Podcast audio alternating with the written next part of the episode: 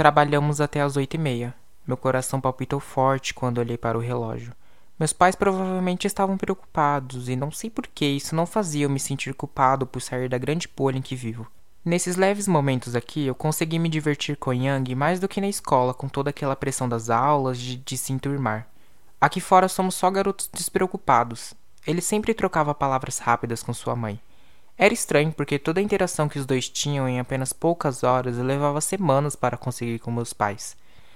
O pai dele, Yu So, cuidava da cozinha e não deixava nenhum pastel atrasar. Tirei um breve momento de pausa e fui até o banheiro. Joguei uma água no rosto para limpar o pouco do suor que escorria pela pele e dei uma leve ajeitada no cabelo. Ouvi barulhos de gota de chuva rebaterem na janela ao lado. Aproximei o rosto e observei a iluminação artificial da cidade ser preenchida pela brisa leve de ar fresco e o sereno da noite.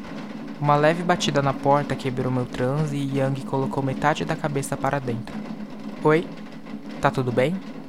Sim, reforcei com a cabeça, só tirando uma pausa. Ele olhou para trás, viu se alguém o notava e entrou no banheiro comigo. O espaço não era tão pequeno. Havia uma pia de mármore branca e um mictório ao lado. Os azulejos escuros criavam um contraste aconchegante. Tá gostando de trabalhar aqui? É. Hesitei, sorrindo em seguida. É diferente. Nunca tive uma experiência como essa. Mas acredito que trabalhar todos os dias da semana deve ser bastante cansativo. Verdade. Eu costumo ficar pouco tempo aqui. Sempre vou para casa antes deles para fazer os trabalhos de escola e jogar videogame. É um tempo precioso para mim.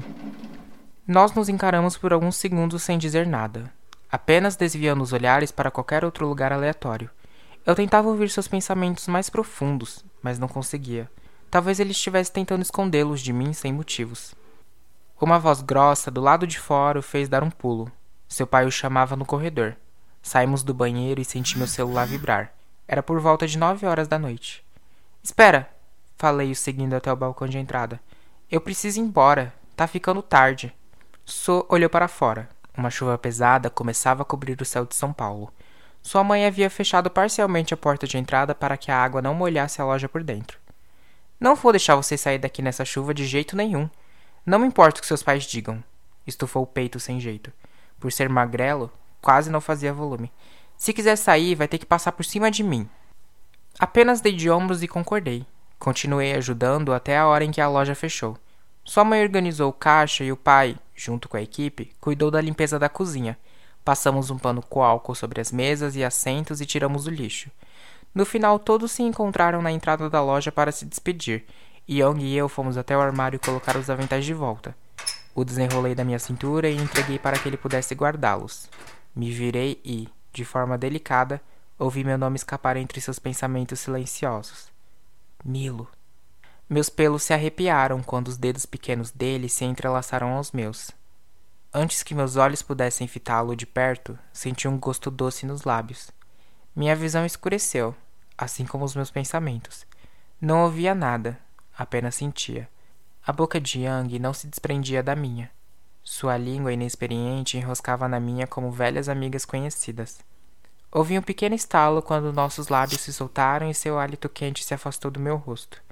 Suas irizes escuras e redondas me observaram distante.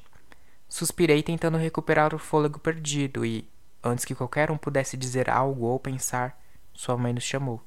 Meninos, andem logo! Precisamos fechar a loja para ir embora! gritou do lado de fora. A respondemos em coro. Caminhamos lado a lado sem dizer nada. Ao sair, nos despedimos do pessoal que seguiria um rumo diferente. Seu pai trancou a loja usando uma chave prateada enquanto sua mãe foi até a esquina buscar o carro para nos levar embora. Você podia dormir lá em casa, né? Ele soltou, receoso. Ou não. Tudo bem, posso pedir para seus pais te deixarem na sua.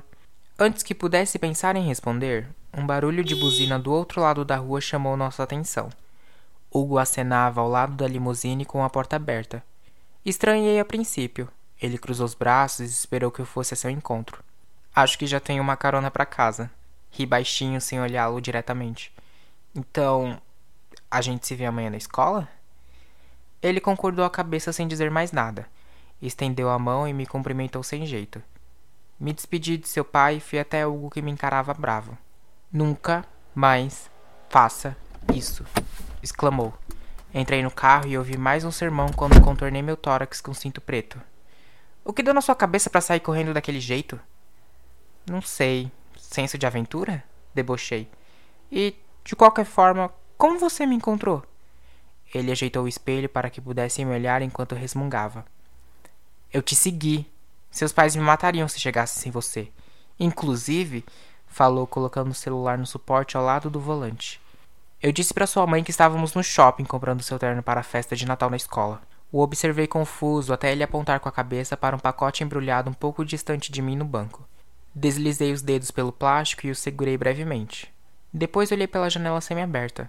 Young Soo caminhava ao lado do pai para um carro próximo. Queria poder ouvir seus pensamentos, mas duvido que eles gritem tão alto. Na verdade, acho que ficaram em silêncio por um tempo. Hugo fez o mesmo trajeto de sempre. Já havia decorado metade de São Paulo dessa forma. Quando cheguei em casa, um pouco depois do horário da janta, me deparei com as luzes apagadas. Somente os enfeites de Natal iluminaram meus passos até o quarto. Joguei a mochila no chão e coloquei o terno em uma cadeira próxima. Me deitei na cama, exausto e confuso, e cobri minha cabeça com um travesseiro. O som da chuva me acalmava. Torci para que outra estrela surgisse no céu para que eu pudesse pedir para que esse dia fosse apagado. Como posso, de uma noite para outra, começar a ler mentes, trabalhar em uma pastelaria e beijar meu melhor amigo. Eu fiz apenas um desejo. Não queria que minha vida toda mudasse dessa forma. Saber o que Maria ou meus pais pensam seria ótimo, e dar com meus pensamentos confusos não. Descobri a cabeça e olhei para o teto branco. Foi o meu primeiro beijo, a primeira vez em que meus lábios tocaram outros. E eu jurava que isso aconteceria com a Maria na festa de Natal na escola. E, não sei porquê, me sinto feliz por não ter acontecido. Young e eu somos amigos há muito tempo, mas nunca o havia visto dessa forma. Mesmo seu rosto tendo um formato charmoso, seus olhos preencherem o vazio dos meus pensamentos quando se encontram. Meus dedos se entrelaçaram.